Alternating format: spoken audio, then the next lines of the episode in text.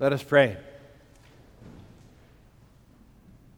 Lord and Savior, when our hearts condemn us, we pray that our hearts might seek that forgiveness and peace that is to be found in you. In Jesus' name we pray. Amen. Sometimes we just have to sit back and again tell ourselves this wonderful story that is in front of us. These disciples gathered together behind closed doors for fear of the Jews.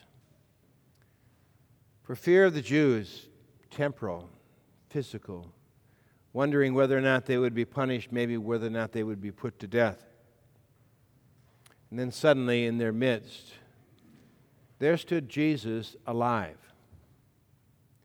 And the first words that were spoken to those disciples peace.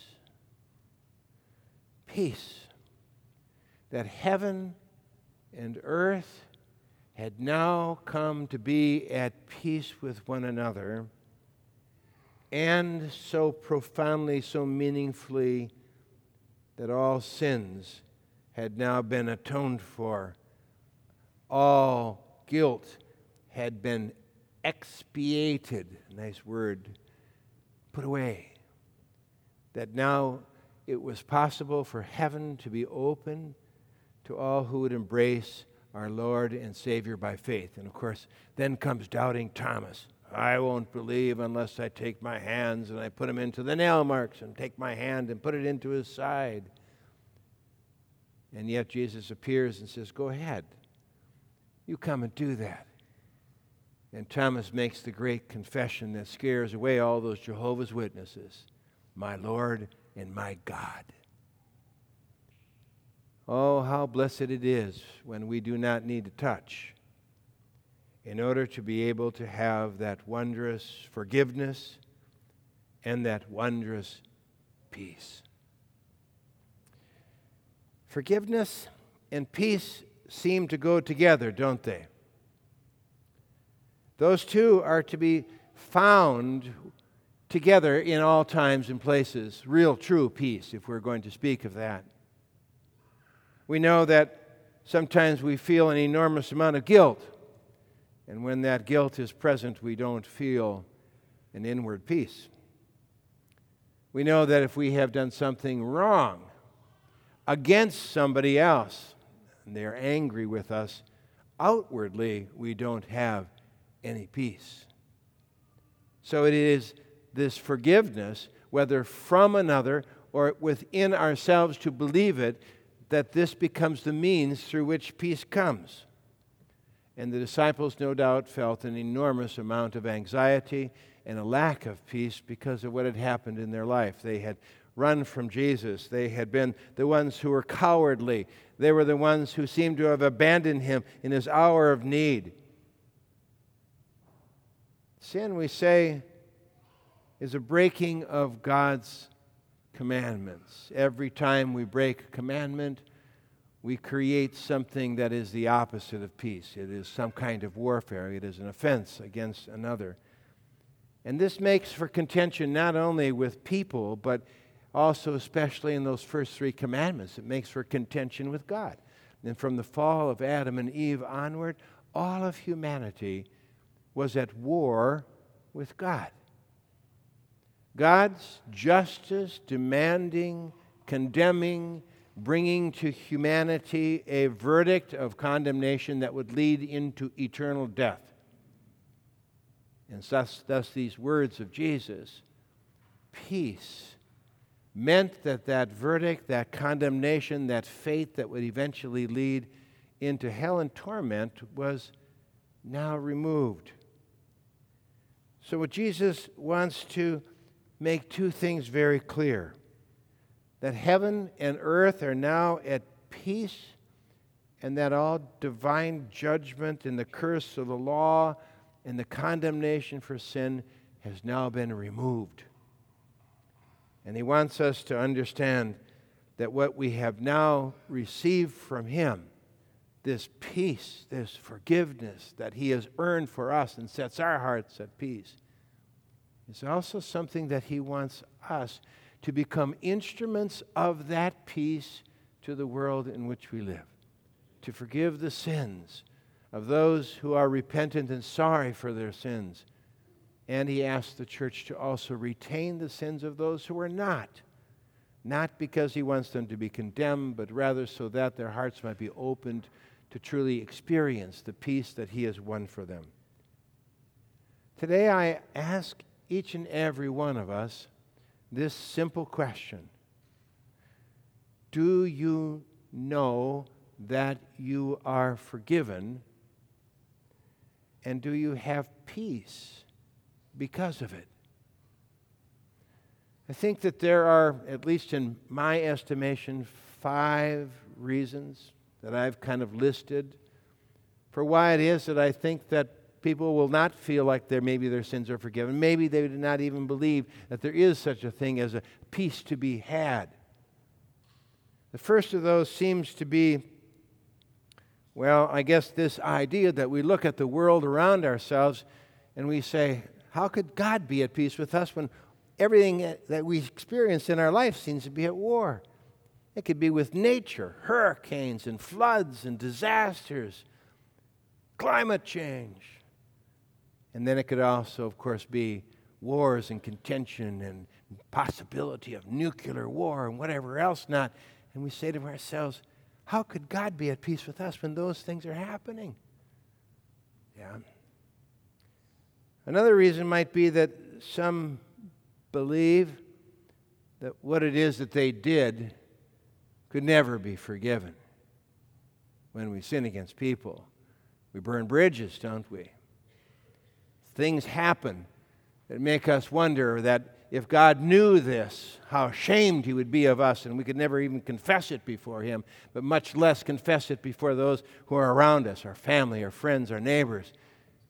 We cover our shame, and we think that God would never, ever begin to forgive us for those things that we have done. And of course, we believe that the best way for us to be able to deal with those sins is to suffer. And if we haven't suffered enough for them, we certainly have more suffering that is yet to come. There are those who lose their peace because they simply have no remorse or contrition. They're not sorry for what they have done. It's one of those things where you know, of course, we know that sorrow and sadness for what we have done against God certainly precedes forgiveness and the wonderful joy that comes along with it. But so often there is this apathy about even looking to see what it is that we have done. No mirror with which we might look and see what kind of a life we have, or the attitudes or dispositions of our heart, or even like cancer, the corruption of our natures. We think that sin is human, that it's normal, uh, that it's understandable. And therefore, we would miss and lose the peace that would come from God as a result of it. Some can't quite get to the bottom of their trials and their tribulations because they can't figure out what it is that they did versus what it is that somebody else did to them. They can't figure out why it is that they seem to be a victim of the sins of others, but they don't necessarily see their own. Martin Luther knew and understood this, though. It's not necessarily such a hard thing to understand. We just simply live in a world where we cannot comprehend fully all that we have done. We simply are confessing sometimes the lostness of our natures, but when things get so muddled and mixed, we have a hard time being able to feel peace because even if God forgave us, what about all this other stuff? And have I done more? And then there are some, I think, who simply believe that whoever would speak those words of forgiveness do not and cannot quite qualify themselves to be people who would forgive us. Wouldn't it have to be somebody who would look more like an angel who would stand there resplendent in having never sinned themselves, somebody whose life was such a paragon of virtue. Only then could that person forgive us our sins, not these weak and failing people like our parents, or like our uncles or aunts or our pastors.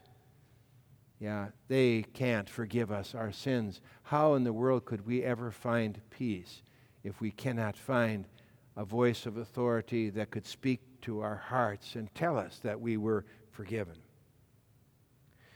Wherever such doubts as these appear, there also peace vanishes, both outwardly and also inwardly.